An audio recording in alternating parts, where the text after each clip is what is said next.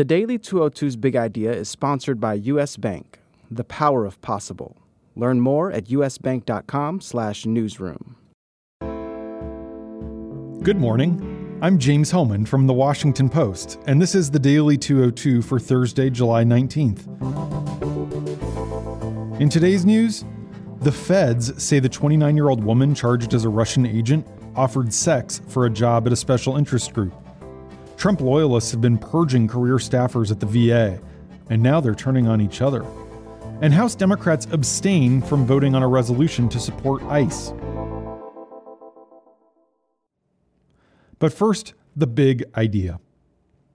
President Trump, who is increasingly isolated, found himself at odds on Wednesday with his own people who work out of Foggy Bottom, Fort Meade, Langley, the Pentagon, and the J. Edgar Hoover Building. At the Aspen Security Forum in Colorado last night, FBI Director Chris Wray responded to Trump's wishy washy and inconsistent statements about festering Russian interference in the American political system. He's got his view, he's expressed his view. I can tell you what my view is. Uh, the intelligence community's assessment has not changed. My view has not changed, uh, which is that Russia attempted to interfere with the last election, uh, and that it continues to engage in malign influence operations to this day. Wray, who Trump tapped after he fired Jim Comey last year, defended the ongoing federal investigation into whether the president obstructed justice and whether his 2016 campaign colluded with the Kremlin. I've been consistent. I get asked this a lot. I um, do not believe Special Counsel Mueller is on a witch hunt. Uh, I think it's a professional investigation conducted by a man that I've known to be a straight shooter. NBC anchor Lester Holt, who moderated the conversation, asked Wray if he's ever considered resigning, as has been reported. The FBI director did not say no. You know, I'm a, uh, as I said, I'm a low key, understated guy, but that should not be uh, mistaken for what my spine is made out of. so you have. Just leave it, I'll just leave it at that. Okay. All right. It was a remarkable ending to another remarkable day. Many are calling what's happened since Trump arrived in Helsinki his worst moment since Charlottesville. Earlier yesterday, the president said no twice when a reporter asked him if he believes Russia continues to target the United States.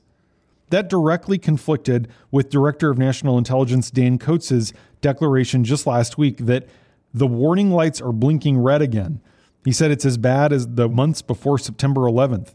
Coats is not part of what Trump calls the deep state. He's a longtime Republican senator from Indiana. And he said during another appearance on Monday that Russia's efforts to undermine U.S. democracy are, quote, ongoing and pervasive. Two hours after Trump said no when asked if Russia's still interfering, White House Press Secretary Sarah Huckabee Sanders argued that the president was actually just saying no to taking questions. You had a chance to speak with the president after uh, those comments, and the president was said thank you very much and was saying no to answering questions. Um, In fact, though, Trump continued to take questions from reporters after answering no. The ABC correspondent who asked the original question pushed back on Sanders' spin, saying the president was looking at her when he said what he said and his meaning was clear. Even Fox News didn't buy it. Last night, the chyron on the president's favorite channel blared, Try, try again. White House and Trump offer different responses on Russia. Then, during an interview that aired on CBS Evening News a few hours later, Trump claimed that he actually pushed Putin very hard on election interference in private before he backed off and accepted his denials during a public news conference. That doesn't really make sense.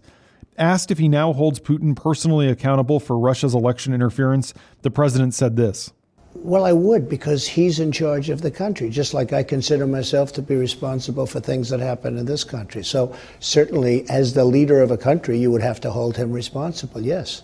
Note Trump's use of the word would in that quote. He didn't say, I do hold him responsible or I will hold him responsible. The use of the word would gets at the fact that Trump still doesn't believe Russia interfered, despite reluctantly reading that statement on Tuesday, saying he accepts and respects the conclusion of the U.S. intelligence community. This wasn't the only disconnect between the White House and the rest of the government on Wednesday. Sanders said during her briefing that Trump is entertaining and still considering a proposal from Putin to let Russia question former U.S. Ambassador to Moscow, Michael McFaul.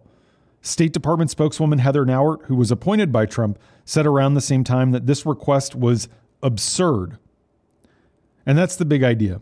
Here are three other headlines that should be on your radar. Number one, federal prosecutors say Maria Butina, that Russian national arrested on charges of being a foreign agent, had close ties to Russian operatives during her years in the United States. The FBI even showed pictures in court of her meeting her suspected handler, a known Russian intelligence officer. Butina allegedly cultivated a personal relationship with an American Republican consultant to build a deep cover, and then she got him to connect her to other powerful men. According to a court filing by the U.S. government, Butina then offered sex to at least one other man in exchange for a position within a special interest organization.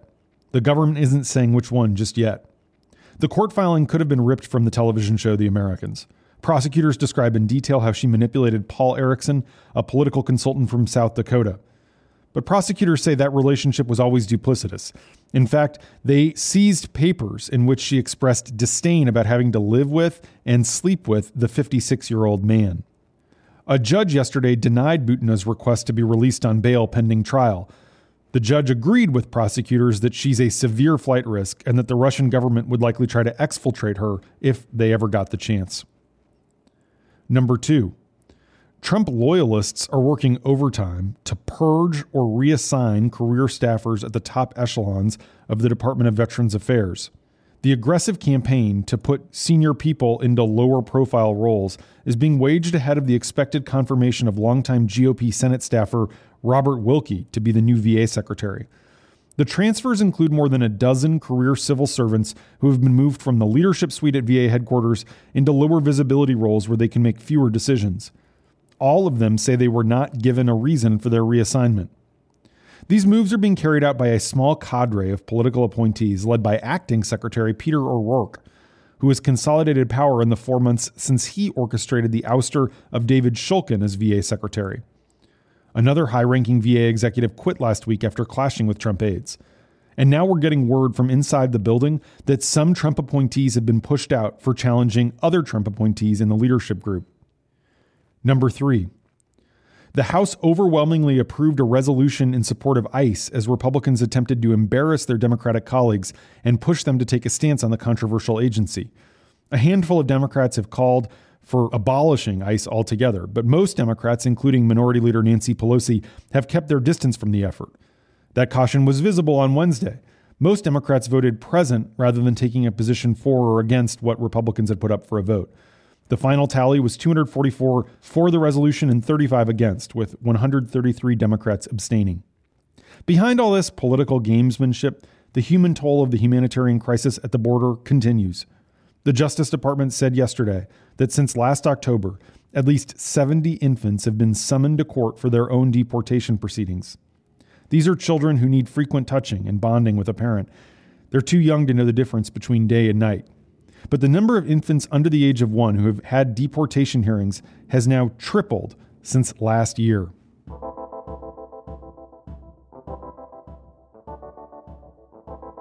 And that's the Daily 202 for Thursday, July 19th. Thanks for listening. I'm James Hohmann. I'll talk to you tomorrow.